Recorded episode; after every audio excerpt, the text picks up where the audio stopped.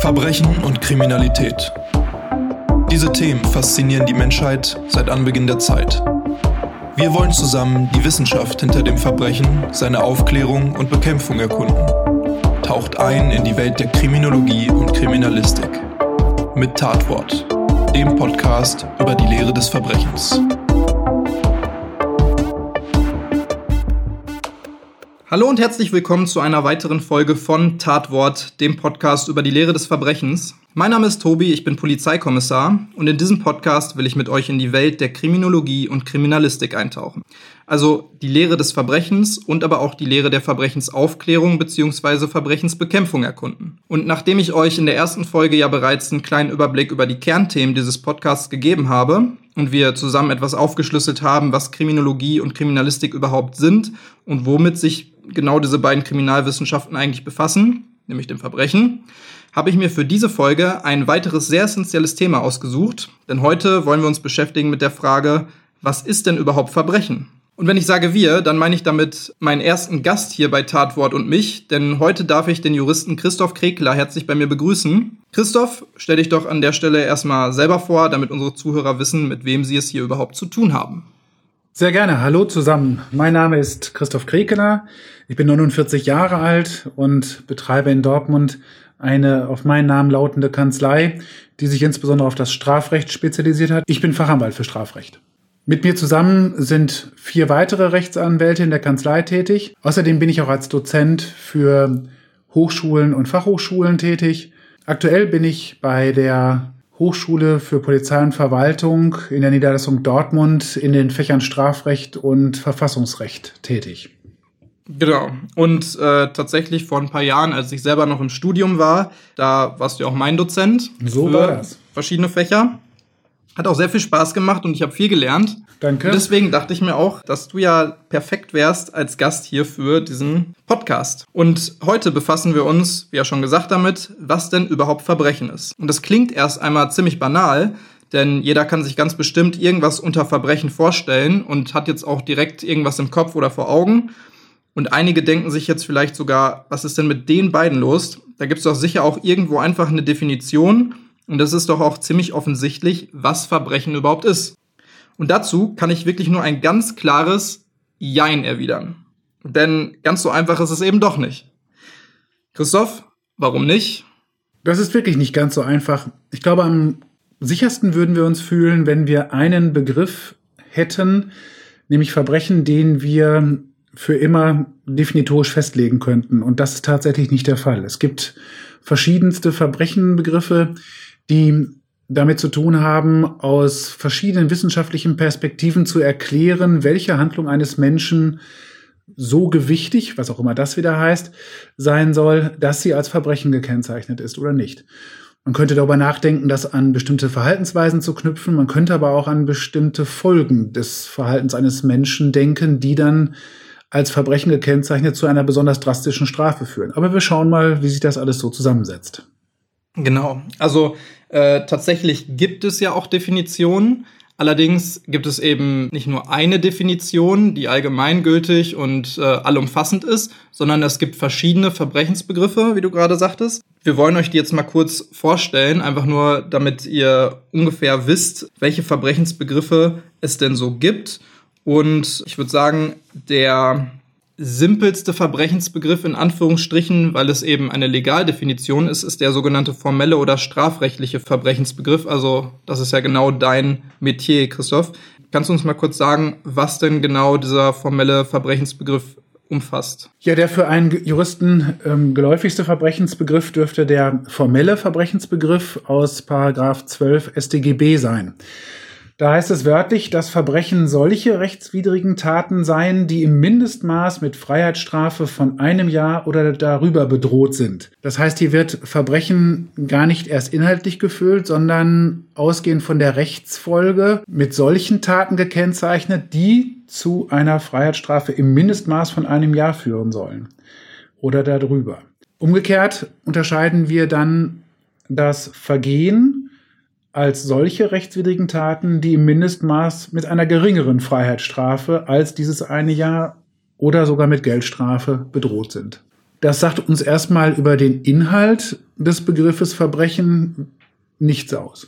Genau. Es ist im Prinzip nur dargelegt, was denn zumindest von den Delikten, die es im Strafgesetzbuch gibt, als Verbrechen gilt oder äh, was eben als dem minder bestraften Vergehen oder einer Ordnungswidrigkeit, was das ist.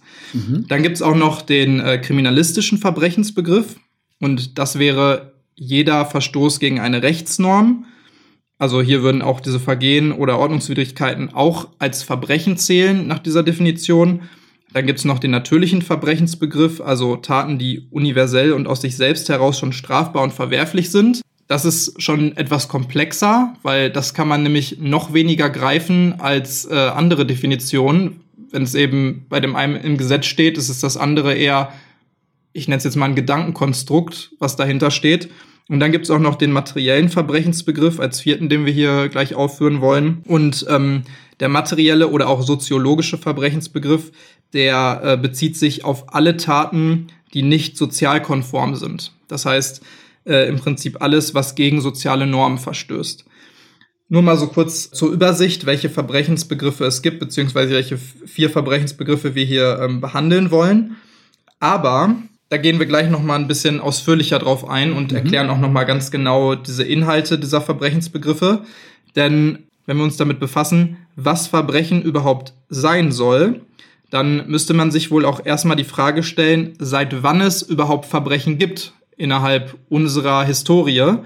Und wenn man sich fragt, seit wann es Verbrechen gibt, dann müsste man vielleicht auch gucken, seit wann es überhaupt Gesetze gibt oder Regelungen, weil dadurch, dass es eben eine Notwendigkeit für Gesetze gibt in unserer Historie, impliziert das ja schon, dass es offensichtlich auch Leute gab, die sich nicht an geltende Gesetze gehalten haben. Und da könnte man jetzt mal schauen, wie alt denn der älteste Gesetzestext ist, den wir bei uns bei Ausgrabungen jetzt schon gefunden haben. Und der älteste uns bekannte, was nicht heißt, dass es auch der älteste wirklich ist, ne? der älteste uns bekannte Gesetzestext ist der sogenannte Codex Urnamu. Und der wurde circa 2100 Jahre vor Christus von eben König Urnamu aus Mesopotamien in Auftrag gegeben. Und der wurde dann ein paar hundert Jahre später auch nochmal äh, etwas ausführlicher ausgearbeitet und äh, zwar von dem König Hammurapi. Deswegen hieß er dann auch Codex Hammurapi. Aber das sind so die beiden Gesetzestexte, die als die ältesten echten Gesetzestexte gelten bei uns aktuell.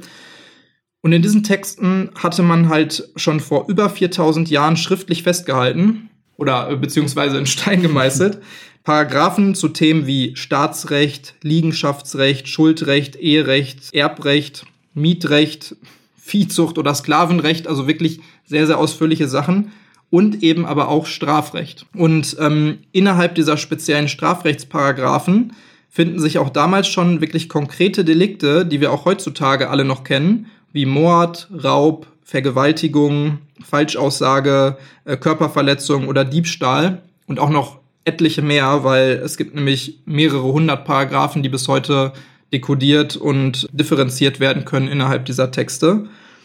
Und wie gesagt, auch wenn es bis heute keine älteren, zumindest uns bekannten Gesetzestexte gibt, liegt es ja ziemlich nahe, dass es Gesetze oder beziehungsweise gewisse Regelungen gibt, seit Menschen eben in sozialen Gefügen zusammenleben. Also im Prinzip schon immer und wohl auch immer schon den ein oder anderen, der eben gegen diese Regeln verstoßen hat und somit eben diese Gesetze auch notwendig gemacht hat. Seitdem gibt es eben auch Verbrechen. Also kann man festhalten, Verbrechen gibt es auch schon so lange, wie es Menschen gibt. Halten wir mal fest, dass die Menschen offenbar schon ganz früher das Bedürfnis gehabt haben, Regeln aufzustellen, und zwar nicht nur durch Absprache untereinander, sondern indem man Texte entworfen hat, die vielleicht eine gewisse Allgemeingültigkeit für alle in diese Gemeinschaft zusammengefassten Menschen Geltung beanspruchten und die dann in dem Fall, wo Verstöße gegen diese Regeln vorlagen, Strafen auf den Fuße folgen sollten. Das scheint ein inneres Bedürfnis der Menschen zu sein, Regeln zu beschreiben und die Folgen eines Verstoßes dagegen. Genau. Er hat ja auch ein bisschen was von einer gewissen Gerechtigkeit, quasi allgemeingültige Regeln aufzustellen, damit die Leute zum einen wissen, was ihnen blüht, wenn sie gegen diese Regeln verstoßen, zum anderen aber auch die Möglichkeit haben, sich an diese Regeln zu halten, so dass eben soziales Zusammenleben überhaupt erst möglich ist dadurch.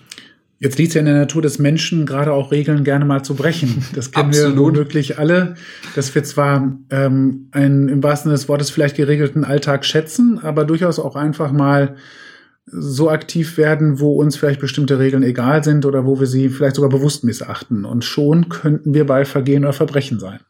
Genau, richtig. Jetzt ist die Frage, also gerade schon einmal gesagt, dass es damals schon vor wirklich über 4000 Jahren sowas wie Mord, Raub, Vergewaltigung in einem gewissen ersten Strafrecht, so könnte man es fast nennen, gab und auch äh, verschiedene andere Rechtsbereiche. Was hat sich denn überhaupt bis heute geändert? Also wenn es damals schon solche Sachen gab, ähm, wie Mord, Raub, Vergewaltigung, die aufgeschrieben worden sind als Delikte und in Paragraphen und auch damals schon mit Strafe bewährt wurden, sind vielleicht andere Strafen gewesen. Damals hieß es dann direkt Kopf ab. Und heutzutage hat man da vielleicht etwas zivilisiertere Methoden gefunden. Aber was hat sich denn überhaupt verändert seit diesen alten Gesetzestexten bis heute und in unserem heutigen Strafrecht? Ich glaube, dass die Realität der Menschen und damit auch die Rechtsrealität der Menschen sich insoweit gewandelt hat, dass neue Verhaltensweisen erst mit der Neuzeit aufgekommen sind, die die Menschen ebenfalls als, ich nenne es mal, schädlich oder bestrafenswert angesehen haben.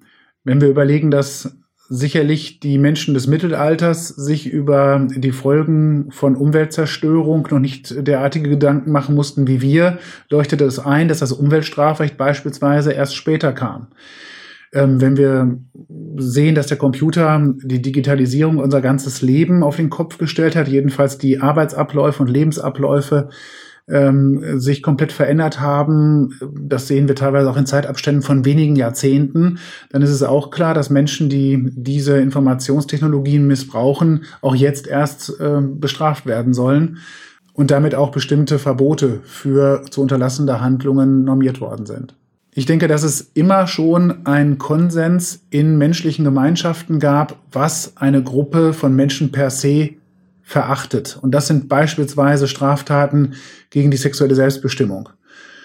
Insofern ist es logisch, dass Taten wie Vergewaltigung bereits schon ganz früher unter Strafe standen. Dass die eigene menschliche Existenz bedroht wird, ist auch von keinem Menschen hinzunehmen, weshalb es immer schon äh, galt, Mord und Totschlag zu bestrafen. Dass wir Menschen Eigentum haben und wir Dinge in Besitz nehmen wollen und auch den Besitz daran behalten wollen, liegt auch in uns verankert, so dass Raub oder Erpressungen, wo also Vermögen gewaltsam entrissen wird, auch nicht hinzunehmen ist. Somit gibt es also alte Situationen seit Menschen gedenken, die der Mensch bestraft wissen will. Und es gibt neue Situationen, weil einfach die Lebensrealität sich geändert hat und damit auch die äh, zu regelnden Verhaltensweisen neu sind und auch neu geregelt werden müssen. Wenn man sich fragt, ob sich wirklich etwas großartig gewandelt hat, dann kann man einmal über die Strafen vielleicht sprechen. Die gängigen Strafen im Erwachsenenstrafrecht jedenfalls sind Geldstrafe und Freiheitsstrafe. Es gab auch mal die Todesstrafe, auch auf deutschem Staatsgebiet. Und auch gar nicht so lange her, dass sie überhaupt abgeschafft wurde offiziell. Ne? Ich glaube, in der DDR war es 87. Ähm, aber auf jeden Fall noch so nah dran, dass die meisten sich heutzutage wahrscheinlich sogar noch dran erinnern können an eine Zeit, wo zumindest diese Todesstrafe noch äh, gegolten hat. Aber auf jeden Fall, es ist ja doch schon relativ lange her, dass das äh, überhaupt so eine Strafe ähm, ausgeführt wurde bei jemandem. Woanders gibt's die ja immer noch, ne? wenn ja. man jetzt zum Beispiel in die USA guckt oder in einigen asiatischen Staaten oder so. Offensichtlich lehnen die Deutschen eine Bestrafung in der Weise ab, wie sie ähm, dieses Verhalten selber auch als Verbrechen bezeichnen, nämlich Mord und Totschlag. Und wenn dann der Staat Mord und Totschlag an dem Täter verübt, äh, erscheint auch das auch für mich ein, ein Widerspruch zu sein. Und was sich außerdem noch großartig gewandelt haben dürfte, ist die Differenzierung der Verhaltensweisen, äh, die strafbar sein sollen und als Vergehen oder als Verbrechen geahndet werden sollen. Wenn man sich heute mal das StGB mit seinen 358 Paragraphen anschaut ja. ähm, und da wiederum äh, dann noch voraussetzen darf, dass einzelne Paragraphen durchaus auch viele Absätze haben und damit auch noch viele Sätze beherbergen, dann wird einem deutlich, wie differenziert Verhaltensweisen beschrieben werden müssen, um sie allgemeingültig für das Volk ähm, unter Umständen unter Strafe stellen zu können.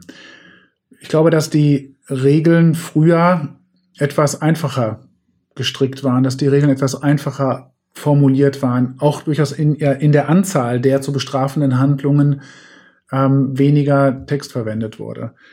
Wobei, wenn ich mir diesen Kodex Urnamu anhöre äh, oder Hammurapi, über den wir gerade sprachen und auch da gehört haben, dass mehrere hundert Paragraphen zu diesem Werk gehörten, ähm, stimmt das vielleicht auch gar nicht so. Es gab vielleicht auch besondere Zeiten, wo man besonders viel regeln wollte und dann gab es vielleicht auch Zeiten, wo man auf vieles in den Regeln verzichten konnte, weil einfach der Bedarf in den Menschen nicht da war, etwas zu regeln.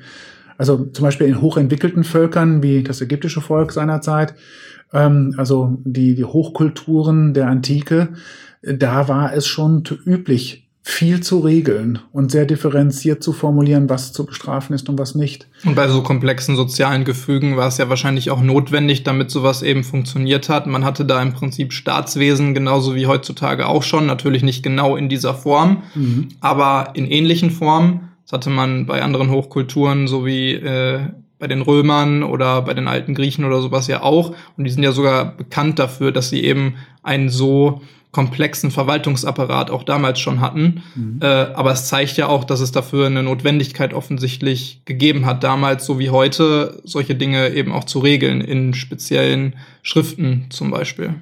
Also je entwickelter die Völker in ihrem, ich sag mal, öffentlichen Leben waren, umso entwickelter waren auch die Rechtsnormen. Du hattest ja vorhin schon gesagt, Verbrechensbegriff, der formelle bzw. strafrechtliche Verbrechensbegriff, hat eine Legaldefinition. Die ist festgelegt in Paragraph 12 des Strafgesetzbuches. Alle Straftaten, welche mit einem Mindeststrafmaß von einem Jahr oder mehr Freiheitsstrafe belegt sind, sind eben Verbrechen. Alles darunter sind dann Vergehen und dann gibt es noch darunter Ordnungswidrigkeiten, die nochmal geringer bestraft werden, beziehungsweise eigentlich nur mit ähm, Geldstrafen belegt sind und nicht mit Freiheitsstrafen. Und hier bestimmt ja dann die Gesetzgebung, also Legislative bei uns ganz klar, welche Taten diesem Verbrechensbegriff zuzuordnen sind. Und dadurch bestimmt aber auch die Gesetzgebung, also die Legislative, ganz klar, was kriminalisiert wird und was entkriminalisiert werden kann. Das heißt, ähm, Sie dürfen selber, also die Legislative darf selber darüber entscheiden, ob etwas strafbar wird oder nicht. Allerdings gibt es ja auch gewisse Vorgänge, die erstmal dazu führen. Also die Legislative, die denkt sich ja nicht, ja, was wollen wir heute mal kriminalisieren oder was äh, wollen wir vielleicht mal entkriminalisieren oder welches Gesetz wollen wir jetzt aus Jux und Dollerei einfach mal einführen, sondern da stecken ja gewisse Vorgänge, nicht nur Verwaltungsvorgänge, sondern auch Denkvorgänge hinter, die auf speziellen Konzepten basieren. Und wir haben ja zum Beispiel auch sowas, nee, wir haben ja auch eine Verfassung heutzutage, nicht sowas wie eine Verfassung. Wir haben ja auch eine Verfassung heutzutage. Und die Verfassung ist ja im Prinzip sowas wie ein Grundrecht, was erstmal allgemeingültig ist und so möglichst allumfassend grundlegende Dinge in unserem Staat regelt. Und dann gibt es eben immer wieder spezielleres Recht. Also ne, erstmal gibt es das generelle Recht, Lex Generalis, und dann gibt es immer spezielleres Recht, Lex Specialis, was dann eben immer mehr ausformuliert wird und auch so, wie sich halt Rechtswissenschaften äh, entwickeln, auch immer mehr ausformuliert wird und sich immer mehr mitentwickeln. Allerdings sieht man dadurch, dass die Legislative die Möglichkeit hat, Dinge zu verändern innerhalb dieses Strafrechts, auch, dass solche Gesetze auch immer einem gewissen Zeitgeist unterliegen. Das heißt, obwohl man jetzt sagt, Verbrechen ist definiert, aber eben nach dem Strafmaß und nicht ganz genau, was denn jetzt, also welche Delikte dann jetzt darunter fallen unter Verbrechen, sondern allgemein unter dem Strafmaß zu bestimmen ist, hat man sich die Möglichkeit gelassen, Verbrechen immer wieder neu zu definieren. Ne? Das ist richtig. Wenn du die Verfassung als den Bauplan eines, eines Staates verstehen willst, dann wird auch deutlich, dass wir mit der Gewaltenteilung in Deutschland, also der Legislative, Exekutive und Judikative, drei Gewalten, drei Staatsgewalten haben, wovon die Legislative eben die gesetzgebende ist, aber auch nur das aufgreift, was sich aus der Gesellschaft in Deutschland heraus entwickelt, was bestraft werden soll oder nicht. Die Legislative setzt nicht einfach von Gott oder aus sich selbst heraus oder von einem einzelnen Herrscher gegeben irgendein Verhalten als strafbar fest oder nicht, sondern die Gesellschaft gibt in einer später jedenfalls wahrscheinlich politischen Diskussion das Für und Wider eines Verhaltens wieder und bespricht, ob dieses Verhalten von der Mehrheit der Gesellschaft missachtet oder gebilligt wird. Und wenn am Ende die Mehrheit der Gesellschaft dafür ist, dass ein bestimmtes Verhalten unter Strafe gestellt werden soll, dann wird die politische Diskussion dazu führen, dass sich die Abgeordneten im Bundestag oder auch die Bundesratsmitglieder aus den Ländervertretungen zusammensetzen und Gesetzestexte beraten und am Ende verabschieden, sodass das Strafgesetzbuch hier in Deutschland ergänzt oder auch Paragraphen gestrichen werden. Ja. Und ähm, das finde ich auch total interessant, dass im Prinzip ja doch Gesellschaft und Kultur und nicht eben nur diese speziellen Stellen, die ja eigentlich auch immer so ein bisschen als Vertreter natürlich der Gesamtgesellschaft dienen, dass die entscheiden können, was jetzt unter Strafe fällt und was nicht. Und dass es auch innerhalb der Rechtsempfindungen der einzelnen Personen beziehungsweise der Gesellschaft extrem unterschiedliche Delikte gibt, die ja zum Beispiel auch als Verbrechen oder als Vergehen oder überhaupt als Kriminalität wahrgenommen werden. Und Verbrechen nach diesem formellen Verbrechensbegriff, damit man mal so ein bisschen was vor Augen hat, sind zum Beispiel Mord, Totschlag, Raub, Vergewaltigung, äh, schwere Körperverletzung, Brandstiftung, Geldfälschung oder Bildung einer terroristischen Vereinigung, da gibt es natürlich noch viel mehr. Äh, die kann man jetzt auch alle gar nicht nennen, weil es so viele sind.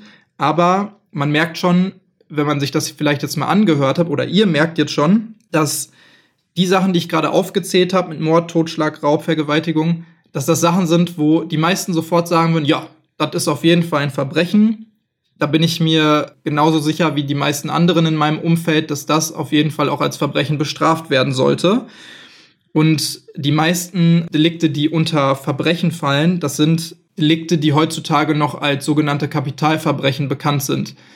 Und Kapitalverbrechen, das kennt man zum Beispiel auch aus Law and Order oder so, das sind Verbrechen, die als besonders schlimm gelten in unserer Gesellschaft, obwohl es den Begriff Kapitalverbrechen so im deutschen Strafrecht offiziell eigentlich gar nicht mehr gibt. Der rührt nämlich daher, dass äh, Kapitalis, das ist lateinisch und ähm, heißt so viel wie den Kopf oder das Leben betreffend. Und das waren all die Verbrechen, die früher gemeinhin mit einem besonders hohen Strafmaß bemessen wurden. Und zwar mit der Todesstrafe. Deswegen auch den Kopf, den man dann verloren hat, oder das Leben betreffend. Und da es ja keine Todesstrafe mehr gibt in Deutschland, gibt es eigentlich auch nicht mehr diesen Begriff der Kapitalverbrechen. Aber wenn ich kurz eingreifen darf, zeigt es doch, dass auch hier der Gesetzgeber schon früher gesagt hat, bestimmte Verhaltensarten müssen höchst bestraft werden. Und eigentlich dieses System wird mit Paragraph 12 äh, des jetzigen Strafgesetzbuches auch wieder aufgegriffen, denn die höchste Strafe, die wir zumindest in Abstufung zur Geldstrafe kennen, ist die Freiheitsstrafe. Und dann sagen wir, dass eine hohe Freiheitsstrafe offenbar, die es wert ist, ein Verbrechen zu äh, bestrafen, eine solche sein soll, die über ein Jahr liegt oder eben mehrere Jahre beträgt. Also das System hat sich, äh, das System ist gleich geblieben, eine besonders hohe Strafe an ein besonders verabscheuungswürdiges Verhalten zu legen und zu verhängen. Ja, absolut. Und da sind sich ja auch die meisten einig, dass das definitiv im Sinne der Gesellschaft ist. Wir gerade schon sagten, die meisten, die werden ebenfalls sagen, dass ja die Sachen, die gerade aufgezählt worden sind, die Delikte, schlimme äh, Verbrechen sind oder auch schlimme Taten sind, die auf jeden Fall höchst bestraft werden müssen. Anders sieht das vielleicht schon wieder aus bei Sachbeschädigung. Sachbeschädigung gilt jetzt zum einen natürlich auch rein dem formellen äh, Verbrechensbegriff nach nicht als Verbrechen. Allerdings ist für einige sogar fragwürdig, ob es sich dabei überhaupt um eine Straftat handeln sollte. Es gibt nämlich Leute, die sagen, Sachbeschädigung, Graffiti ist eine Kunstform, sollte nicht bestraft werden, ist auf jeden Fall keine Straftat. Auch wenn natürlich die meisten in unserer Gesellschaft trotzdem sagen würden, ja, da wird Eigentum von jemand anderem beschädigt, und zwar permanent, das ist nämlich Sachbeschädigung, und deswegen sollte das auch bestraft werden und Leute, die eben Graffitis sprühen oder Sachbeschädigung begehen in der Form, sind auch trotzdem Kriminelle.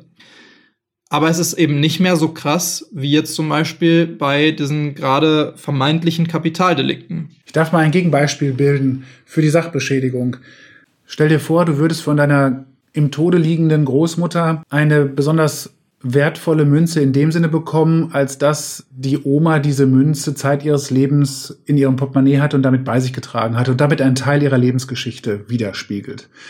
Und auf dem Sterbebett gibt Oma dir die Münze, die für dich ein Spiegel des Lebens deiner Oma bedeutet, die jetzt gerade von der Welt geht. Ich sage das bewusst ein bisschen pathetisch, um klarzumachen, wann eigentlich eine Sachbeschädigung auch für den Menschen einen so immateriellen Wert bedeutet, dass man durchaus dann plötzlich geneigt ist, doch zu sagen, wer hier mir die Münze von Oma stiehlt, hat das Kopfabhacken verdient.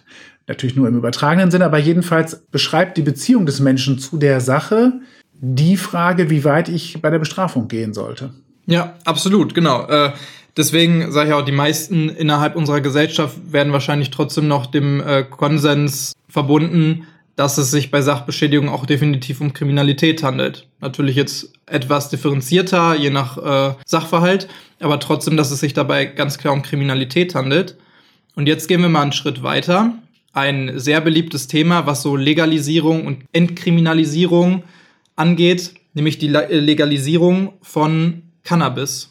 Und da haben wir im Prinzip schon mittlerweile relativ großen Teilbereich der Gesellschaft, die sagen würden, das sollte legalisiert werden. Das sind sicherlich auch nicht alle, die dafür plädieren, aber es gibt eben einen sehr großen Teil, der sagt, das ist doch eigentlich keine Straftat, wenn man sich ab und zu mal einen Joint durchzieht. Und da haben wir dann eben schon eine gewisse Diskrepanz innerhalb der Gesellschaft zwischen dem Rechtsempfinden und dem, wie das äh, Gesetz momentan eben bestraft, beziehungsweise welche Straftatbestände da drin aufgenommen sind. Sieht man ja auch daran, dass zum Beispiel andere Staaten sich mittlerweile dazu entschieden haben, den Konsum oder beziehungsweise den Besitz zu legalisieren. Wem das aber noch nicht gereicht hat als Beispiel, der muss sich einfach nur in der aktuellen Zeit, nämlich in diesen Umständen, die, in denen wir leben, ähm, durch Corona umgucken.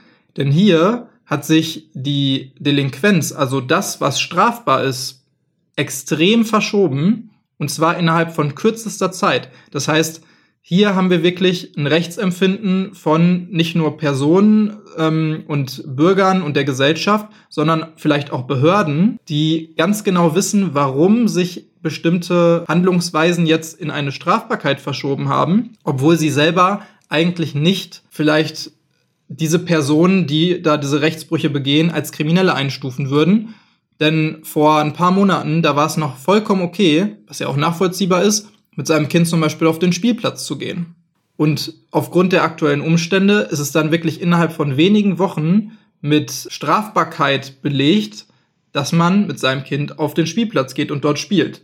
Aus ja nachvollziehbaren Gründen. Aber da hat sich die Legislative eben innerhalb von kürzester Zeit dazu entschieden, gewisse neue Regeln aufzustellen, die es strafbar machen, das eigentlich normale und sozial adäquate Verhalten unter Strafbarkeit zu stellen, um die Leute davon abzuhalten, diese Handlungsweisen weiter zu verfolgen und somit eben einen weiteren Ausbruch beziehungsweise eine Verbreitung von diesem Coronavirus äh, zu induzieren. Bis vor wenigen Wochen war es noch völlig üblich und gewollt, dass sich gute Freunde vielleicht sogar im Arm nehmen, wenn sie sich treffen. Das wird heute nicht nur vermieden, allein der Versuch, sich mit den Händen zu berühren, würde heute dazu führen, dass einer der beiden dies missbilligt. Ja. Und zwar nicht aus Unhöflichkeit, sondern weil es Regeln gibt, die uns vorgeben, dass man Abstand zu halten hat, um sich nicht zu infizieren. Genau. Und da hat sich ja dann nicht nur die Gesetzlichkeit verschoben und verändert, sondern auch die grundlegende Einstellung der Gesellschaft gegenüber diesen äh, Handlungsweisen. Und das finde ich schon eigentlich total interessant, weil das habe ich so bisher noch nicht äh, mitbekommen in meinem äh, bewussten Leben, dass sich innerhalb von kürzester Zeit solche Handlungsweisen in der grundlegenden Einstellung der, der Gesellschaft verändern können und wirklich so missbilligt werden und teilweise schon ein Husten unter einer Schutzmaske dazu führt, dass sich zehn Leute umdrehen, einen alle herabwürdigend angucken und erstmal äh, noch mal ein paar Schritte weiter weggehen, weil sie sich denken, oh, der könnte es ja haben, so ungefähr. Mhm. Und jetzt aber natürlich auch, also aktuell ist es ja schon wieder so, dass viele Lockerungen wieder eingetreten sind, dass diese verschärften Regelungen teilweise schon wieder aufgehoben worden sind und sich sehr, sehr schnell auch diese grundlegende Einstellung wiederum noch ein zweites Mal verändert hat. Das heißt, mittlerweile ist es für die meisten, selbst auch in meinem Freundeskreis, ist es für die meisten wieder in Ordnung, äh, sich näher zu kommen, haha, und sich zum Beispiel die Hand zu geben oder ähm, ja, zumindest zusammenzusitzen und vielleicht was zu trinken oder sowas, was vor ein paar Wochen auch noch undenkbar gewesen wäre und die meisten da auch definitiv hintergestanden hätten. Ne? Ich habe mich noch vor wenigen Wochen dabei erwischt, wie ich mich umgeguckt habe, ob Nachbarn mitbekommen, wie viele Gäste ich in meinem Garten gehabt habe und aus welchen Haushalten die denn wohl kämen. In Wahrheit gab es nur zwei Haushalte, die da zusammenkamen, aber da waren wir trotzdem sechs oder acht Personen. Und ich fühlte mich schon beobachtet und ich fühlte mich schon fast äh, bei einer Straftat ertappt, dass ich allein nur sechs oder acht Leuten in meinem Garten Aufenthalt gewähre. Dabei war das sogar auch der damaligen Gesichtspunkten eine, eine zulässige äh, Vereinigung von Menschen. Heute würden die Nachbarn wahrscheinlich nicht sofort widersprechen, wenn sich sechs oder acht oder zehn Personen in meinem Garten aufhalten. Auch hier hat sich innerhalb von wenigen Wochen die ähm, Meinung der Menschen, was hier zu tun oder zu unterlassen sein sollte und was hier womöglicherweise auch mit Bußgeld bewährt wäre oder mit einer Geldstrafe zu bewähren ist, wenn man mal an Körperverletzung beispielsweise denkt, geändert. Ja, und ich finde, das ist auch ein gutes Beispiel dafür, dass nicht nur, wie wir ja vorhin gesagt haben, die Meinung und das Rechtsempfinden der Gesellschaft Einfluss hat auf die Gesetze, sondern andersrum auch die Gesetze, die ja im Zweifelsfall auch aus einem guten Grund natürlich umgesetzt werden, aber dass auch die Gesetze und die ganze Strafbarkeit Einfluss hat wiederum darauf, wie Menschen diese Gesetze sehen und wie Menschen in der Gesellschaft zusammenleben. Das zeigt natürlich auch, dass teilweise äh, Strafbarkeiten, die wir heutzutage natürlich nicht mehr haben aus gutem Grund und die man sich auch überhaupt nicht mehr vorstellen kann, dass sie vor ein paar Jahrzehnten noch als absolut kriminell gegolten haben, obwohl vielleicht die meisten Menschen sich gar nicht gedacht haben, dass es ja eigentlich kriminell ist aber sich trotzdem viele Menschen daran gehalten haben. Und wo wir jetzt gerade ja äh, Beispiele für eine Kriminalisierung auch schon hatten, wie jetzt zum Beispiel diese Umweltdelikte, die eben erst in Relation gesehen zumindest vor gar nicht allzu langer Zeit eingeführt worden sind, oder ähm, Computerdelikte, weil es vorher noch keine Computer gab. Oder zum Beispiel auch äh, ganz bekannt, das haben die meisten zumindest wahrscheinlich in unserer Zeit auch mitbekommen, die sexuelle Belästigung durch Berührung im 184i des äh, StGB. Die wurde erst im November 2016 eingeführt. Warum? Weil es in der Silvesternacht von 2015 auf 2016 eben diese Problematik gab, hauptsächlich in Köln, das haben auch alle mitbekommen, dass dort sehr viele äh, Sexualdelikte begangen worden sind und dadurch dann etwas sich an dem Gesetz möglichst schnell ändern sollte, damit man eben eine gewisse Strafbarkeit auch hat, um solche Fälle angemessen äh, bestrafen zu können. Ich glaube, das Besondere an diesem Beispiel ist, dass es immer schon Menschen gab, die es für strafwürdig hielten, wenn sie unsittlich angefasst worden sind. Aber wenn in der Gesellschaft massenhaft äh, gegen sittliche Regeln verstoßen wird, dann kann das eben auch bewirken, dass der Gesetzgeber diese Form ähm, des Verstoßes gegen sittliche Anstandsregeln bestrafen will. Ja, was ja auch absolut gut ist. Ne? Also da sieht man halt auch mal wieder, dass eben die Gesetze auch zu einer gewissen, ähm, zu einem gewissen Punkt dem Zeitgeist unterliegen. Was ja auch absolut richtig ist, dass äh, neue Handlungsweisen, auch neue Delikte und auch neue ja, Handlungsweisen von Kriminellen auch dazu führen, dass man eben die Gesetzeslage anpassen muss. Bislang konnte man zum Beispiel das Upskirting nicht bestrafen, also das Filmen des Genitalbereichs, indem man ein, eine Kamera oder ein Handy unter den Rock hält. Erst durch die Veränderung des Gesetzestextes wurde es dann möglich, auch solche Täter zu bestrafen, die Frauen unter dem Rock filmen. Genau. Das Gleiche gilt aber auch andersherum. Das heißt, nicht nur die Kriminalisierung findet statt, sondern das gibt es auch andersherum. Nämlich die Legalisierung haben wir gerade schon im Bereich von Cannabis äh, drüber gesprochen oder Entkriminalisierung auch genannt. Und da haben wir zum Beispiel auch die Homosexualität. Also das finde ich eins der krassesten Beispiele und was mir recht unbegreiflich ist. Ich habe zu dem Zeitpunkt aber auch nicht gelebt. Trotzdem finde ich es sehr extrem. Oder wobei ich habe sogar zu dem Zeitpunkt, als es noch strafbar war, habe ich schon gelebt. Und zwar wurde die erst 1994, das muss man sich mal vorstellen, 1994 wurde erst die Strafbarkeit von Homosexualität im deutschen Strafgesetz aufgehoben. Da gab es zwar vorher schon, zum Beispiel 69 und 73 gab es da schon äh, Reformationen, aber trotzdem wurde es erst 94 aufgehoben. Da fragt man sich dann natürlich auch, warum sowas nicht früher schon aufgehoben wird, aber es zeigt wirklich trotzdem noch mal ganz krass, dass es teilweise dem Zeitgeist sehr, sehr stark unterliegt. Genauso gibt es auch da andere Beispiele, wie zum Beispiel Ehebruch, der erst 69 nicht mehr strafbar war, äh, oder Prostitution, was erst 2002 nicht mehr strafbar war offiziell. Da fragt man sich natürlich, wie sowas so lange strafbar sein konnte. Man muss sich, glaube ich, vergegenwärtigen, dass die Umsetzung von Zeitgeist in Gesetzestext wirklich eine lange Zeit braucht.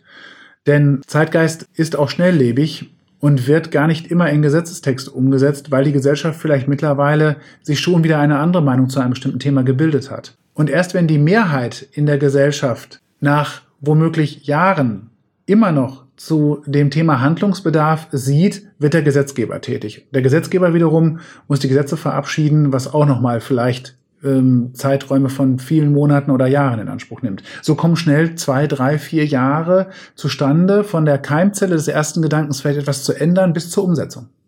Ist eben auch der Hintergrund, damit man es dann vielleicht richtig macht und nicht eben ganz schnell irgendein Gesetz raushaut, nur so lapidar gesagt, was dann aber vielleicht noch sehr viel äh, Lücken aufweist oder Problematiken hat. Ne? Also man kann dem deutschen Gesetzgeber bestimmt vorwerfen, dass er hier und da träge ist. Auf der anderen Seite äh, die hohe Qualität der Gesetze ist darauf zurückzuführen, dass man sich Zeit genommen hat, das gut zu diskutieren und gut zu verabschieden.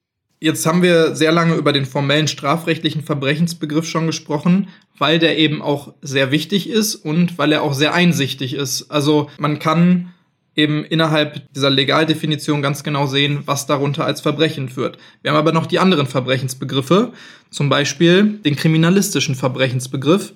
Und beim kriminalistischen Verbrechensbegriff geht es eben darum, dass jeder Verstoß gegen eine Rechtsnorm nach dieser Definition ein Verbrechen ist. Also eben auch die Vergehen oder auch die Ordnungswidrigkeiten zählen hier zu den Verbrechen. Und dieser Begriff wird dann hier so allumfassender verwendet. Der orientiert sich aber trotzdem noch an der Gesetzgebung beziehungsweise dem Strafrecht. Das heißt, all das, was wir gerade schon erzählt haben zum Thema Verbrechen, ist hier ja trotzdem gültig, nur dass er sich eben auf alle Strafbarkeiten bezieht und nicht nur auf die Verbrechen mit einem äh, mit einer Mindestfreiheitsstrafe von einem Jahr. Und zwar auf alle geschriebenen Strafbarkeiten. Äh, natürlich alle geschriebenen Strafbarkeiten. Klar, die bei uns im deutschen Gesetz so ne, festgelegt sind. Genau. Deswegen braucht man dazu eigentlich auch nicht noch viel mehr sagen, weil das meiste haben wir gerade schon äh, beim formellen Verbrechensbegriff abgehakt.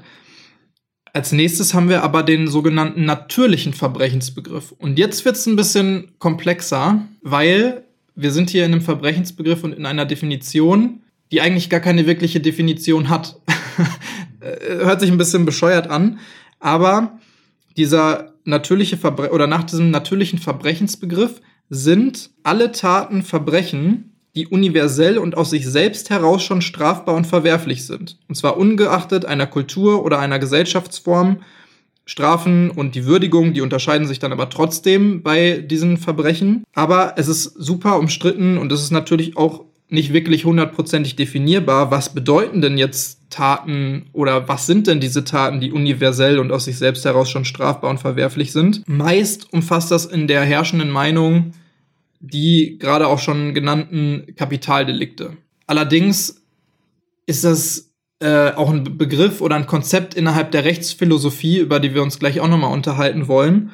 Und ich habe immer so ein bisschen meine Schwierigkeiten mit diesem natürlichen Verbrechensbegriff, weil ich kann das Konzept zwar erfassen, ich weiß, was man damit versucht hat äh, darzustellen und zu sagen, ja, das, es muss ja irgendwelche Taten geben, die einfach immer, egal ob Gesetz menschengemacht ist oder nicht und in, egal in welcher Kultur wir sind, dass es eben bestimmte Sachen gibt, die immer verwerflich sein müssten und immer bestraft werden müssten. Aber wenn man sich jetzt mal so verschiedene Kulturen und Gesellschaften und auch herrschende Gesetzeslagen innerhalb dieser verschiedenen Gesellschaften anguckt, dann wird man auch merken, dass extrem viele Dinge, die wir hier als verwerflich zum Beispiel in Deutschland ansehen, in anderen Staaten vielleicht eben nicht ganz so verwerflich sind. Zum Beispiel äh, Straftaten gegen die sexuelle Selbstbestimmung. Da fällt mir zum Beispiel dann ein Indien, das Kastensystem, wo ganz klar gewisse äh, Menschen Also mit denen kann gemacht werden, was man will. Die können ermordet werden, die können vergewaltigt werden und es interessiert, auf gut Deutsch gesagt, keine Sau. Offensichtlich unterliegen da diese verschiedenen Delikte eben keinem natürlichen Verbrechensbegriff, sondern die sind da freiwillig, diese einen Personen. Ne? Spontan würde man wahrscheinlich Mord und Totschlag als solche Verbrechen beschreiben, die in jeder Kultur, in jeder Gesellschaftsform abzulehnen sind. Wenn wir uns aber die Beispiele, die jüngst auch in Deutschland diskutiert worden sind, angucken, die beispielsweise die Ermordung legalisieren könnte, wenn es um die Ehre geht, der Ehrenmord. Wenn wir uns beispielsweise die Mauerschützenfälle angucken, also das Abschießen von Menschen, die mit ihrem Grenzübertritt ein gesamtes staatliches System offenbar damals eben der DDR ablehnten. Dann stellen wir selbst auf deutschem Boden fest, dass Taten, die wir als Menschen von vornherein ablehnen würden, nämlich die Existenz eines anderen Menschen zu nehmen, unter ganz bestimmten Blickwinkeln vielleicht nicht legal sein können, aber zumindest irgendwie so erklärbar sein können, dass sie aus dieser Verbrechensüberlegung herausfallen könnten. Denn wenn ich beispielsweise die Ehre meiner Familie nur noch herstellen kann, indem ich denjenigen, der meine Schwester unsittlich berührt oder mit ihr geschlafen hat, töte, dann, dann ist ja der Mord sogar ein, ein guter Zweck. Wenn ein Grenzsoldat auf einen Grenzflüchtigen schießt, erfüllt er den Dienst an seinem Staat. Das sind Rechtfertigungen für ein Verbrechen, was eigentlich in jeder Gesellschaft als Verbrechen verstanden werden muss. Und doch gibt es aktuelle Beispiele, die das pervertieren. Genau, also es gibt eben Moral und Ethik, die natürlich diesen meisten Überlegungen auch, äh, was halt jetzt Gesetz sein sollte und was strafbar sein sollte und was nicht, zugrunde liegen. Und dieser natürliche Verbrechensbegriff, der ähm, bezieht sich ja auch genau darauf. Also, also der sagt, aus der Moral und Ethik, die allgemeingültig bei den Menschen sein müsste, ähm, ergibt sich, welche Verbrechen als oder welche Taten als Verbrechen gegeben sein müssten. Aber hier gibt's halt auch mehrere Problematiken und deswegen ist es auch so umstritten, weil genau wie du es gerade auch schon erklärt hast, ab wann ist denn die Tötung eines Menschen wirklich auch ein Mord. Ich meine, deswegen gibt es ja Definitionen auch im deutschen Strafrecht, deswegen ist das ja auch so komplex, weil man sagt, dass nicht jede Tötung eines Menschen automatisch ein Mord oder ein Totschlag oder eine Körperverletzung mit Todesfolge oder sowas sein kann. Ähm, da muss man ja gar nicht mal so weit gehen, jetzt äh, so, so komplexe Fälle wie zum Beispiel die Mauerschützenfälle da mit heranzuziehen, sondern was ist denn zum Beispiel mit Notwehr? Ich habe einen anderen Menschen getötet, ich habe ihn vielleicht genauso getötet, wie ich ihn auch getötet hätte, wenn es Mord gewesen wäre, aber es gab gewisse Umstände, die das entschuldbar machen. Da gehen wir jetzt natürlich noch mehr in die Rechtswissenschaften, aber trotzdem ist es eine Tötung, die eben nicht unter Mord fällt und somit nicht strafbar ist und die meisten Leute wahrscheinlich auch nicht, obwohl die sagen würden, boah, Mord ist eine der schlimmsten Taten, die es gibt. Aber wenn man hier von Notwehr spricht oder Notstand, dann sind wir auf einmal in einem Bereich, wo viele Leute sagen würden, ja gut, aber das ist ja jetzt auch doch nicht so schlimm gewesen und dafür sollte er jetzt nicht bestraft werden, weil er hatte ja keine Alternative, er hatte ja keine Chance. Oder eben, es gab ja einen guten Grund. Ein Mord kann gerechtfertigt sein. Genau. Und schon fällt er aus der Sicht, das war ein Verbrechen heraus. Genau. Und da denke ich mir dann halt auch beim natürlichen Verbrechensbegriff, wer soll denn jetzt bestimmen, was diese, man nennt sie Delicta mala per se, also eben Taten, die aus sich selbst heraus strafbar sind, oder die aus sich selbst heraus schon schlecht sind, wer bestimmt das, was denn jetzt diese Taten sind? Und da ist es halt auch immer sehr problematisch, äh, denn es gibt halt in der Rechtsphilosophie diese gemeinhin als Gegensatz beschriebenen beiden Standpunkte, nämlich eben Naturrecht und den Rechtspositivismus. Das heißt, Naturrecht sagt im Prinzip, das, was wir gerade schon gesagt haben, diesen natürlichen Verbrechensbegriff als Hintergrund äh, zu haben, dass es bestimmte Taten gibt, die immer äh, schlecht sein sollten und die immer strafbar sein sollten. Und dann gibt es die Rechtspositivisten, die sagen, nein, nur das, was im Gesetz steht, ist auch wirklich ein Verbrechen und strafbar und Kriminalität. Nichts anderes. Ja, das, das ist sehr, sehr komplex, das ist sehr, sehr problematisch, aber da wollen wir gleich noch mal ein bisschen äh, näher drauf eingehen. Mhm. Vorher noch einmal den letzten Verbrechensbegriff, und zwar den kriminologischen Verbrechensbegriff. Und ja schon in der letzten Folge gehört, dass Kriminologie sich vielerlei diverser Bezugswissenschaften bedient. Und dadurch ändert sich dann dieser kriminologische oder auch materielle oder auch soziologische Verbrechensbegriff genannt. Dadurch ändert sich dieser ähm, Verbrechensbegriff auch je nachdem, aus welcher Perspektive, also aus welchem Forschungsfeld er gesehen wird. Das ist der am weitesten gefasste Verbrechensbegriff. Und genau deswegen verliert er auch seine Gültigkeit nicht, auch wenn sich der Zeitgeist ändert. Das haben wir ja gerade auch beim formellen Verbrechensbegriff ähnlich auch schon mal gehört, weil es eben dann nur um Strafen geht und nicht um gewisse Delikte. Und dieser kriminologische Verbrechensbegriff wird auch als allgemein bedeutsam in der Forschung, eben besonders innerhalb der kriminologischen Forschung gewertet. Und das ist jedes Verhalten, welches von sozialen Normen abweicht, also jede Devianz, das ist das Fachwort von Abweichungen der sozialen Norm oder Handlungen, die von der sozialen Norm abweichen und gleichzeitig auch noch sozial schädlich wirkt.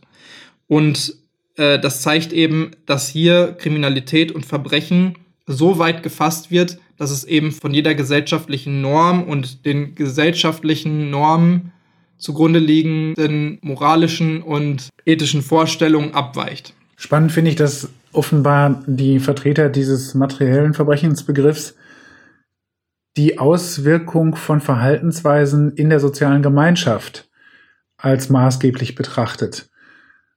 Wenn dann also jedes Verhalten, was sozial schädlich ist, schon gleich zu einem Verbrechen aus meiner Sicht heraufgestuft wird, dann würde mich mal interessieren, welche Verhaltensweisen es gibt, die nicht sozial schädlich sind. Die Frage, die dahinter steckt, ist also, ob auch dann Sozialschädlichkeit anzunehmen ist, wenn nur Unternehmen betroffen sind. Wenn der Schaden also nicht bei einem einzelnen Menschen eintritt, sondern meinetwegen den Gewinn eines Unternehmens schmälert oder ähnliches. Ist das dann kein Verbrechen?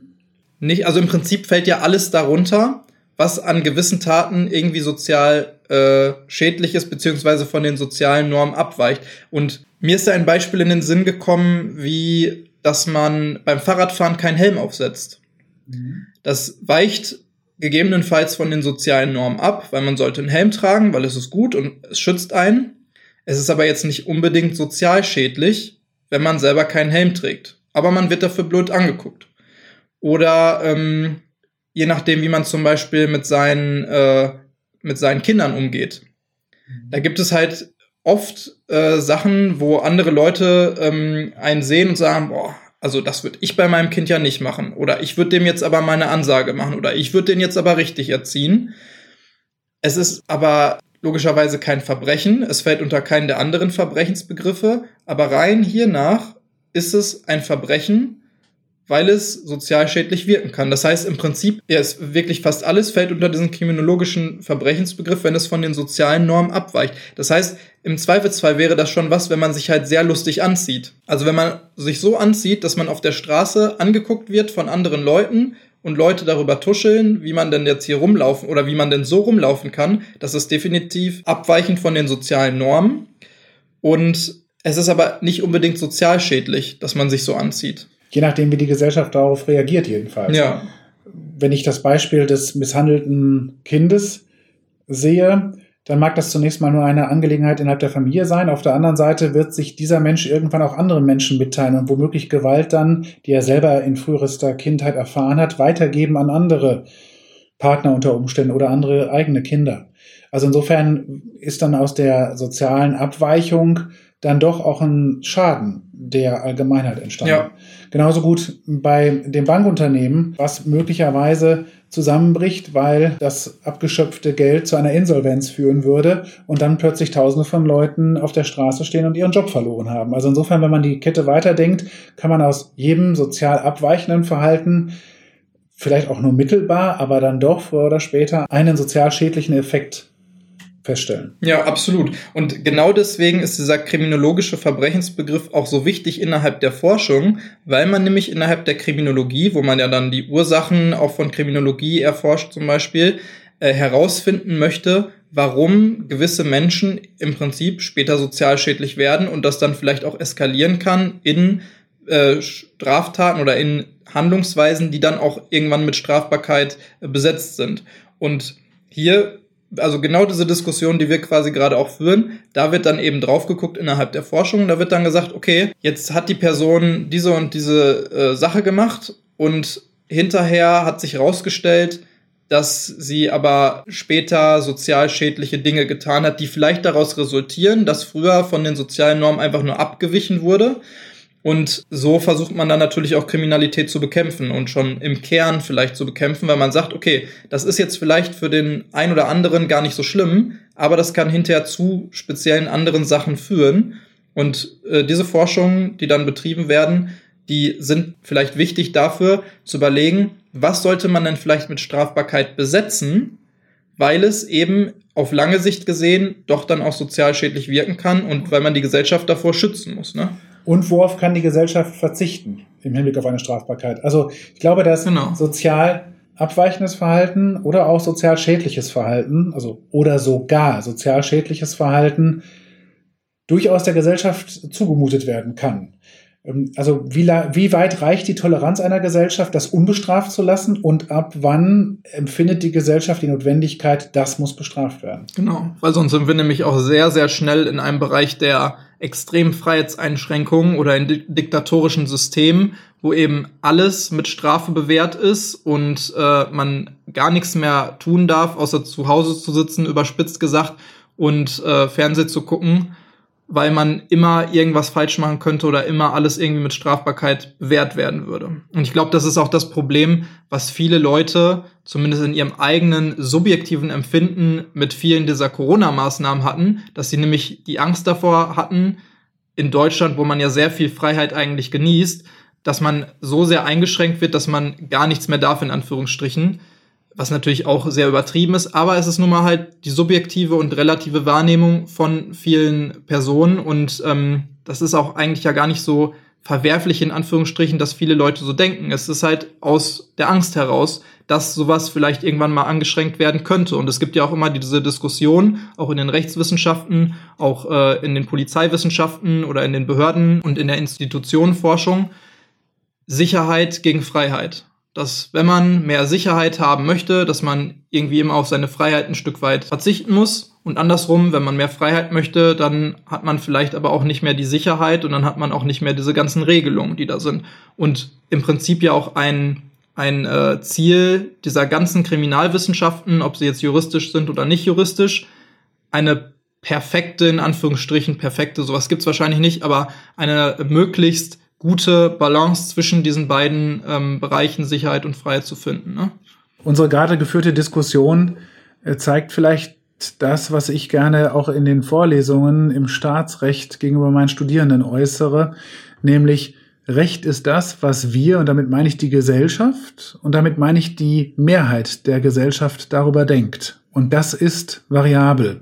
Das ist mit dem Zeitgeist gehend und das kann zu ständig wechselnden Rechtssituationen führen. Auch wenn das vielleicht gar nicht innerhalb eines Lebens so wahrgenommen wird, passiert sehr viel im Recht und äh, ist sehr vieles dem Wandel unterzogen, weil die Gesellschaft zu unterschiedlichsten Zeiten auch sehr unterschiedlich denkt. Und du hast völlig recht, wenn du sagst, dass Sicherheit einerseits durch Regeln und Freiheit als im Begriff aller menschlichen Gedanken, die nicht geregelt sind, in einem Widerspruch stehen. Wenn wir also die Wandlungsfähigkeit von Recht innerhalb der Gesellschaft sehen, muss man, glaube ich, feststellen, dass es die Sicherheit, die die Bevölkerung durch Regeln haben will, eben auch nicht geben kann. Auch das kann irgendwann wieder umgedreht werden. Ja, absolut. Und ich finde es auch ganz, ganz wichtig, dass man sich erstmal vor Augen führt, dass es eben diese Wandelbarkeit von Gesetzen gibt und nicht alles so festgesetzt ist, wie das vielleicht viele glauben, wenn sie jetzt über Gesetze und über auch Jura und über das Jurastudium und über Juristen ähm, quasi sich das Maul zerreißen, in Anführungsstrichen, dass es halt ein Konstrukt ist, was immer im Wandel ist und was halt menschengemacht ist. Und dass es immer wieder auch Umstände und Gegebenheiten gibt, die dafür sorgen, dass man sich mit diesem Thema auseinandersetzen muss und dass man neu definieren muss, vielleicht nicht grundlegend neu, weil man eben schon sehr viel darüber äh, diskutiert hat und auch zu gewissen Schlussfolgerungen gekommen ist, die äh, vielleicht auch allgemeingültiger sind als andere. Allerdings sich das immer wieder verändern muss, das Recht, um auf die aktuellen Gegebenheiten äh, vernünftig reagieren zu können. Oder man kann auch durchaus den Missbrauch damit fördern. Im Nationalsozialismus hatten wir im Grunde genommen zwei Mechanismen. Entweder wurden echte Unrechtsgesetze geschaffen, also Texte, die aus der heutigen Sicht jedenfalls schon Unrecht ausgewiesen haben. Oder es gab Texte, die zunächst mal nicht den Anschein erweckten, Unrecht anwenden zu können, die aber dann entsprechend von den Rechtsanwendern, nämlich sprich von den Gerichten, ähm, so ausgelegt worden sind, dass Unrecht geschah. Insofern gibt es zwei Seiten. Die Wandlung des Rechts sichert auf einer Seite, dass das Recht sich den Gegebenheiten der Gesellschaft anpasst, aber es birgt auch die Gefahr, dass Gesellschaft oder Politik dieses Recht missbrauchen. Deswegen ist es ja so wichtig, dass wir als Gesellschaft das Richtige über Recht denken. Und das ist wiederum eine Frage des Miteinander diskutierens und, und äh, sich miteinander austauschens über rechtliche Inhalte, was gut und was falsch ist. Ganz genau. Und bei diesem Punkt sind wir auch schon mittendrin in der sogenannten Rechtsphilosophie, die wir ja vorhin angesprochen haben auch. Und äh, das zentrale Thema dieser Rechtsphilosophie, also dieses Forschungsfeldes, wie man es auch immer nennen mag, ist eben Gerechtigkeit. Das heißt, das ist die äh, gesellschaftliche und wissenschaftliche Diskussion darüber, was denn Gerechtigkeit bedeutet und was Recht und was Unrecht sein sollte. Obwohl wir eben hier in der Philosophie sind, was ja auf den ersten Blick gar nicht zu vereinen ist mit etwas so feststehendem und trockenen in Anführungsstrichen, ohne dich jetzt beleidigen zu wollen als Juristen, aber etwas so trockenem wie äh, Jura, hat man eigentlich in dieser Rechtsphilosophie die Grundlage dessen, was alles in den Rechtswissenschaften diskutiert wird und umgesetzt wird. Weil da nämlich diskutiert wird darüber, oder ursprünglich auch schon immer diskutiert wurde, was denn eigentlich mit Strafbarkeit äh, besetzt werden sollte, was denn im Gesetz stehen sollte und was eben nicht. Und das ist natürlich auch eine Diskussion, die kann nie abgeschlossen sein, wie wir gerade schon gesagt haben, weil sich auch die Gesellschaft immer wandelt. Genau, unser ganzes Recht und somit auch unsere Gesetze und auch die Gesetze in allen anderen Ländern, die basieren darauf. Die Verfassung zum Beispiel, da, das haben wir vorhin auch schon mal einmal kurz angerissen, unsere Verfassung, die versucht Moral und Ethik eben in möglichst allgemeingültige und allumfassende Gesetze zu verpacken. Und ich denke, dass man heutzutage mit den Grundrechten da auch schon vermutlich ziemlich nah dran ist, so eine allgemeingültige Wahrheit für uns als Gesellschaft gefunden zu haben aber das dachten sich wahrscheinlich alle immer zu dem Zeitpunkt, als sie ihre Gesetze gerade umgesetzt haben. Das heißt, vor 2000 Jahren, da haben die Könige auch gesagt, ja, das ist auf jeden Fall das, was hier jetzt äh, allgemein gültig sein sollte. Und da hat man auch gesagt, ist auch klar, dass die Sklaven weniger Rechte haben sollten als die anderen Bürger, weil die sind ja gar keine Menschen und das sind ja Menschenrechte. So immer dieser lustige, dieses lustige Paradoxon auch innerhalb des äh, alten US-amerikanischen Rechtes man hat Menschenrechte geschaffen, aber es gab halt Menschen, die nicht unter den Begriff Mensch gefallen sind. Und das ist natürlich eine total tolle Lücke, die man äh, nutzen kann, um trotzdem nicht allen Menschen Menschenrechte zuzusprechen. Genau das gleiche auch lange Zeit geschehen in, äh, innerhalb unserer Historie mit zum Beispiel Frauen, die dann einfach nicht als Menschen oder Menschen oberster Klasse oder genauso gleich wie alle anderen behandelt worden sind. Ne? Aber man ist sich trotzdem relativ einig heutzutage, dass äh, es in diesem Bereich eben keine dauerhaft gültigen und allumfassenden Wahrheiten geben kann, weil sie eben auch der gesellschaftlichen Moral und Ethik, die sich wandeln, aufgrund des Zeitgeistes unterliegen.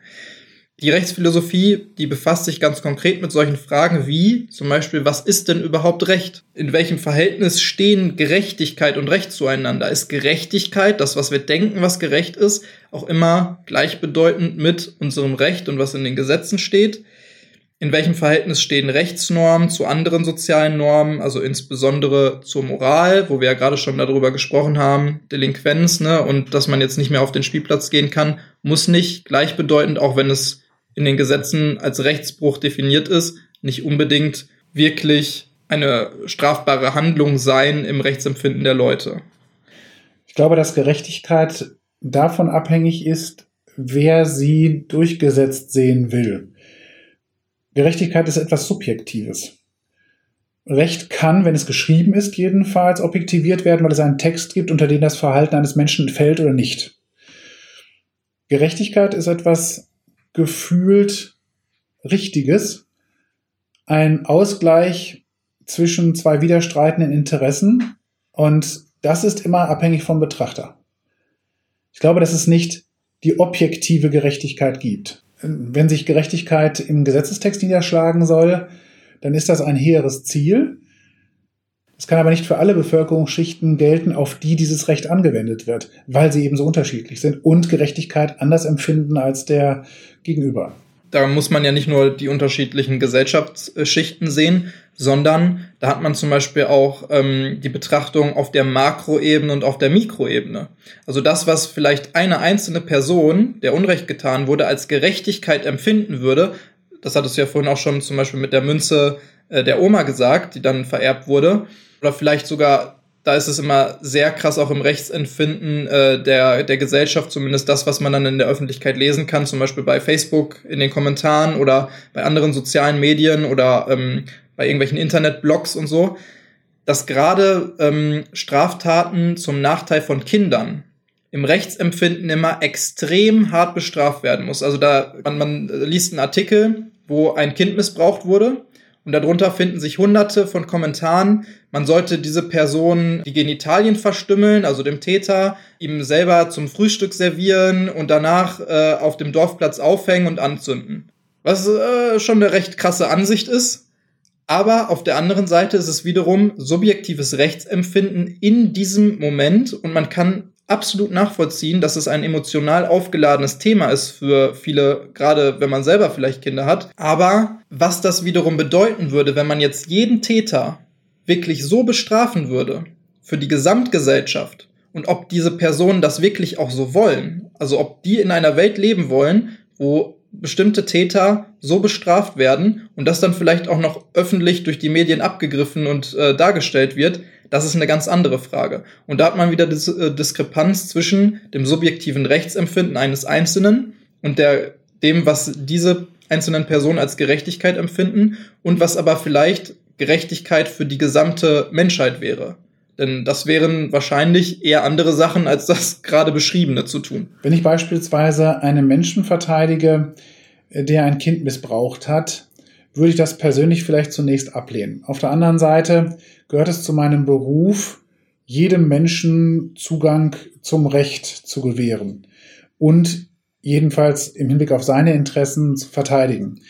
Und meine Erfahrung ist, dass die Urteile, die auch viele Menschen in der Bevölkerung manchmal nicht verstehen, weil sie zu gering ausgefallen sind oder enorm hart ausgefallen sind, aus meiner Sicht häufig auch gerecht sind. Und zwar deswegen, weil ich im Rahmen eines Prozesses die gesamte Geschichte nicht nur der Tat, sondern auch des Täters erfahren habe, verstanden habe, nachvollziehen, nachvollziehen kann und mir so ein Bild machen kann, ob die Strafe in einem gerechten Verhältnis zu der Tat steht. Und das ist meine Überzeugung, dass jedenfalls die allermeisten Urteile, an denen ich beteiligt war als Anwalt, auch gerade was das Strafmaß angeht, gerecht waren.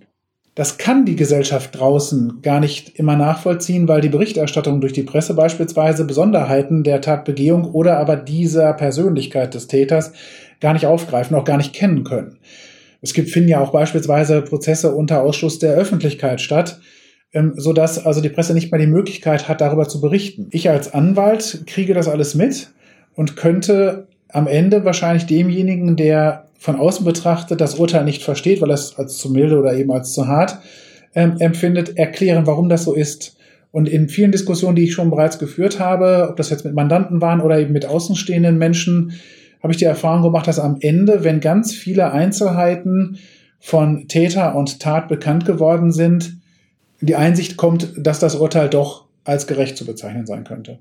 So habe ich es eigentlich auch äh, im Großteil der Diskussionen, die ich mit Menschen geführt habe über genau diese Themen, auch empfunden. Also, dass wenn man den Personen dann vielleicht mal mit etwas Hintergrund und auch mit etwas rechtlichem Hintergrund versucht darzulegen, warum gewisse Urteile gefällt worden sind oder was da auch die rechtlichen Hintergründe sind, und das will ich auch nicht pauschalisieren. Es gibt sicherlich auch irgendwo mal äh, Urteile, die nicht gerechtfertigt sind oder vielleicht ein bisschen zu hart oder ein bisschen zu niedrigschwellig ausgefallen sind. Aber dass die meisten danach verstehen, warum gewisse Urteile so gefällt worden sind und auch eher dazu neigen zu sagen, ja, okay, dann ist es vielleicht doch gerechtfertigt. Also da hat eine gewisse Gerechtigkeit stattgefunden. Und ich muss auch sagen, dass ich absolut nachvollziehen kann, warum gewisse Personen eben so emotional aufgeladen mit gewissen Themen und auch gewissen Taten äh, so umgehen und warum die das vielleicht so sehr beschäftigt. Aber das Problem ist eben, dass die meisten nicht diesen rechtlichen Hintergrund haben und das deswegen auch gar nicht so objektiv wie möglich bewerten können. Wie objektiv irgendwas jetzt ist, das ist natürlich auch wieder Auslegungssache, beziehungsweise eine hundertprozentige Objektivität, die gibt es nicht. Auch bei Richtern nicht, auch bei Gerichten nicht, weil jeder Richter natürlich nach möglichst ähm, bestem Gewissen und Wissen ja diese Urteile fällt und es da ja auch nicht so ist, dass der Richter sich das anguckt und sagt, ja, der sieht schuldig aus für mich, der wird jetzt erstmal eingesperrt für die nächsten 50 Jahre, sondern er muss es ja auch begründen. Und deswegen hat man dann auch Urteilssprüche, die irgendwie mal 50 Seiten lang sind oder sowas, wo ganz genau alle Einzelheiten, wie du gerade gesagt hast, dieses Falles nochmal beschrieben werden, nochmal gewürdigt werden und gewertet werden und dann daraus ein Urteil entsteht. Deswegen muss ich echt nochmal an jeden appellieren, der vielleicht irgendwas liest in den Medien und sich denkt, oh, was ist das denn für ein Urteil? Und das geht ja gar nicht, sich vielleicht einfach ein bisschen ausführlicher mit einzelnen Taten und mit einzelnen konkreten Fällen auch beschäftigen sollte und auch mit den rechtlichen Hintergründen. Und dann das Ganze nochmal so unemotional wie möglich für sich versucht zu ähm, bewerten. Wenn dieser Rechtspositivismus quasi die Menge des geschriebenen Rechts meint, dann muss man sich auch klar machen, dass man wissen muss, was geschrieben steht im Recht. Dafür gibt es Rechtswissenschaften tatsächlich, also in einer Ausbildung zu erfahren, welche Rechtsnormen gibt es, ähm, welche Systematik steckt dahinter, wie kommen bestimmte äh, Wörter, bestimmte Formulierungen zustande, was bedeuten die auf das Leben bezogen wer diesen Hintergrund nicht hat, kann im Grunde genommen einen Fall zwar in der Lebensrealität erfassen, aber in der rechtlichen Bedeutung und in der rechtlichen Würdigung kann man es wahrscheinlich erst dann vollständig erfassen, wenn man diese Ausbildung gemacht hat. Man glaubt immer schnell, dass jeder in der Gesellschaft Recht verstehen und anwenden könnte. Das ist so nicht der Fall. Recht ist also nicht einfach erfassbar, indem man den Gesetzestext liest, sondern man muss tatsächlich studieren, was dahinter steckt. Das kann man entweder tatsächlich an der Universität studieren oder aber eben durch gute Informationen über die Hintergründe dieser Rechtsfindung. Absolut. Und man hört ja auch oft diese Kommentare von wegen, oh, guck mal, jetzt kriegt er wieder nur zwei Jahre, weil der in der, weil er eine schlimme Kindheit hatte. Sowas. Mhm. Aber, so blöd das auch klingt, das ist nun mal in vielen Fällen so, dass es gewisse Umstände gab und gewisse Einflüsse auf gewisse Täter, die dafür gesorgt haben, dass er etwas getan hat und die deswegen auch gewürdigt werden müssen, was nicht bedeutet, dass zum Beispiel die Gesellschaft nicht vor diesen Personen geschützt werden muss, aber was trotzdem bedeutet, dass eine Person, die vielleicht jetzt gewisse schlimme Taten begangen hat, eben nicht 30 Jahre einfach ins Gefängnis kommt, sondern dann in eine forensische Einrichtung kommt oder auf andere Art und Weise behandelt wird. Zum Beispiel innerhalb von diesen Einrichtungen von Kriminalpsychologen oder ähnlichem. Was absolut nicht bedeutet, dass hier nicht gewürdigt wird, dass er eine schlimme Tat begangen hat und er auch für diese Tat bestraft werden soll. Aber, und da habe ich in der letzten Folge auch schon mal kurz äh, drüber gesprochen, die Pönologie, ein Teilbereich der Kriminologie, die sich damit befasst, wie denn Strafe aussehen sollte und wie auch Strafe aussehen kann, wo es eben auch verschiedene andere Modelle gibt als das unsere hier, dass alle einfach in Anführungsstrichen alle einfach ins Gefängnis gesteckt werden, sondern vielleicht es auch andere Möglichkeiten gibt für diese Täter etwas wieder gut zu machen innerhalb der Gesellschaft, was vielleicht auch einfach sinnvoller ist, als jemanden einfach 30 Jahre wegzusperren wo es aber eben auch äh, Wissenschaftler gibt, die sich damit befassen und ein Forschungsfeld, was sich damit befasst, was da sinnvoll sein kann. Aber dass man eben nicht das so herabwürdigt, dass alles irgendwie analysiert wird innerhalb eines Verfahrens und alles versucht wird zu würdigen. Weil das ist nämlich definitiv gut und das ist meiner Meinung nach auch was Tolles, dass wir in einem Staat leben mit eben so komplexen Rechtssystemen und mit so hochqualitativen Gesetzen, wie du auch vorhin gesagt hast, dass eben gewürdigt werden kann, wie die Umstände auch zu einer gewissen Tat waren und wie auch die Umstände des Täters sind. Und mit sowas befassen wir uns ja hier auch in diesem Podcast, nämlich warum hat ein Täter bestimmte Dinge getan, wie kann ihm geholfen werden innerhalb der Kriminalpsychologie, innerhalb der Kriminalpsychiatrie und was diese ganzen Umstände und Einflüsse eben bedeuten können für eine Person, egal ob im Kindesalter oder vielleicht auch im Erwachsenenalter. Und dass wir in einem, wie gesagt, Rechtssystem leben, von dem ich schon denke, dass wenn ich mich mal in so einer Situation befinden würde, dass ich Gerechtigkeit erfahren würde mit sehr, sehr hoher Wahrscheinlichkeit. Davon bin ich auch fest überzeugt. Natürlich gibt es Urteile, wo man Fragezeichen im Kopf hat, eben weil man diese ganzen Einzelumstände nicht kennt und nicht verstanden hat und nicht nachvollziehen konnte. Und selbst wenn man das dann tut, kann einem ja trotzdem noch die eine oder andere Frage in den Sinn kommen, die unbeantwortet bleibt und insofern eine Ungerechtigkeit empfunden wird. Aber eben Recht ist nichts Absolutes, sondern Recht ist etwas, was äh, ganz individuell äh, passiert und auch dementsprechend so individuell zu bestrafen ist. Und sei es dadurch, dass man den Täter eben nicht bloß ähm, die Geldstrafe abnimmt oder äh, die Freiheit nimmt, äh, sondern ihn, wie du schon sagtest, anders behandelt. Ähm, was nützt es der Gesellschaft, äh, wenn ich jemanden ähm, aus dem Gefängnis heraus äh, wieder als Verbrecher begegne, weil er nichts hinzugelernt hat und nichts ja. verstanden hat?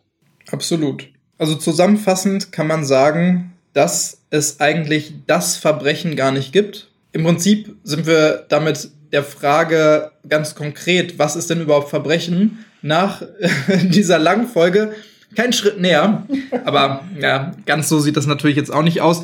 Also es gibt eben verschiedene Verbrechensbegriffe, je nachdem, in welchem Forschungsfeld man sich befindet und je nachdem, ähm, in welcher Wissenschaft man sich auch befindet. Und das ist auch absolut gut so, dass es diese verschiedenen Ansichtsweisen gibt, was Verbrechen ist, weil man eben so auch verschiedene ähm, Dinge über Kriminalität herausfinden kann und weil es einen formellen strafrechtlichen Verbrechensbegriff zum Beispiel braucht, einfach um im Gesetz ganz genau festzulegen, was denn jetzt Verbrechen sind und wie diese Verbrechen bestraft werden sollten.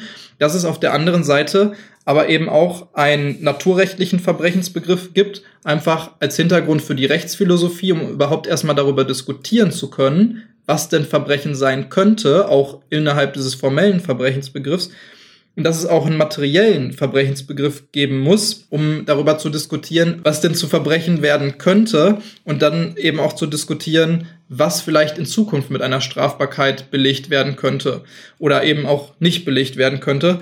Das heißt, all diese verschiedenen Ansichten, was Verbrechen ist, sind gleichermaßen wichtig und haben im Prinzip ein Ziel, nämlich Kriminalität im Endeffekt einzudämmen und der Gesellschaft zu helfen.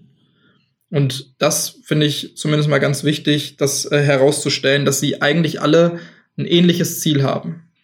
Der Verbrechensbegriff oder sagen wir mal, die Verbrechensbegriffe haben letztlich das eine Ziel, nämlich zu einem bestimmten Zeitpunkt Recht von Unrecht zu unterscheiden und bestimmte Verhaltensweisen besonders hart zu bestrafen, weil die Gesellschaft zu diesem Zeitpunkt es richtig empfindet, dass der Täter so bestraft werden muss. Und nur so funktioniert Gerechtigkeit im Endeffekt.